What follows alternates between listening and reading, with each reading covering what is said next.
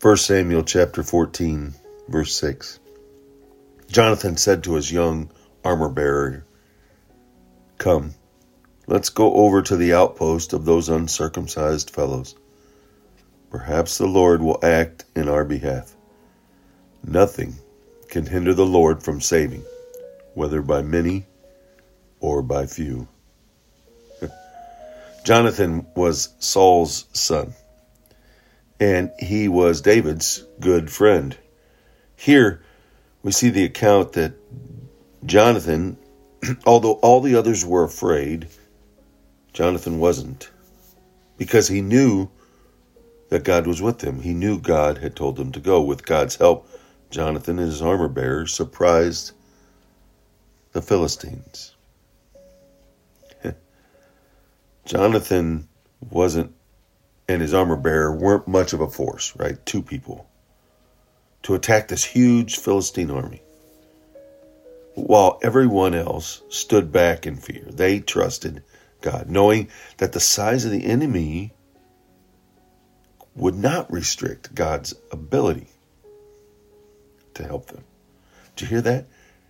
The size of the enemy, the size of the struggle, the strife, would not restrict God's ability to help them to help us. God honored the faith and brave action of those two men and granted them a tremendous victory.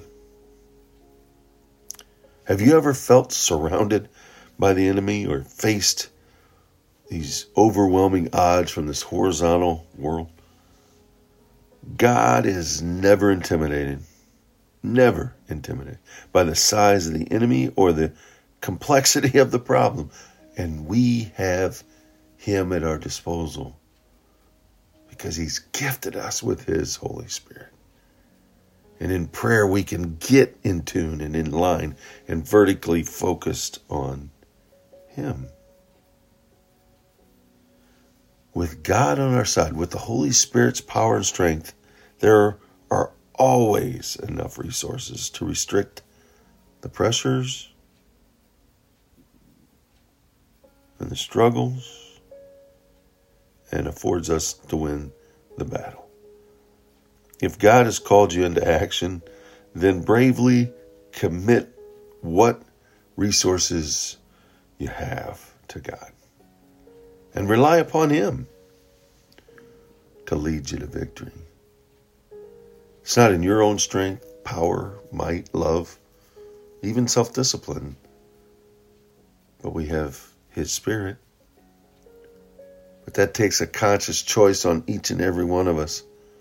A conscious choice to set self aside, self evacuate, so Spirit elevates. That's the SE. That changes us from who we are to whose we are. And we're His. If you've trusted in Jesus and claimed Him as your personal Savior.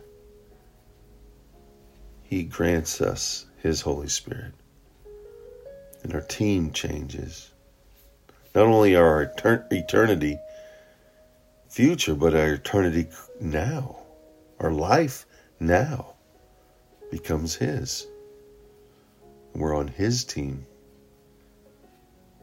So it's whose are you?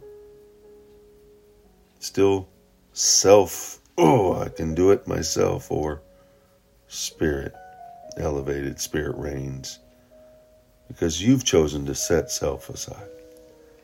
Not easy, but doable. And when it is, watch God's victory occur. Go out, make it a wonderful, God filled, spirit filled day. He did it. Let's do it.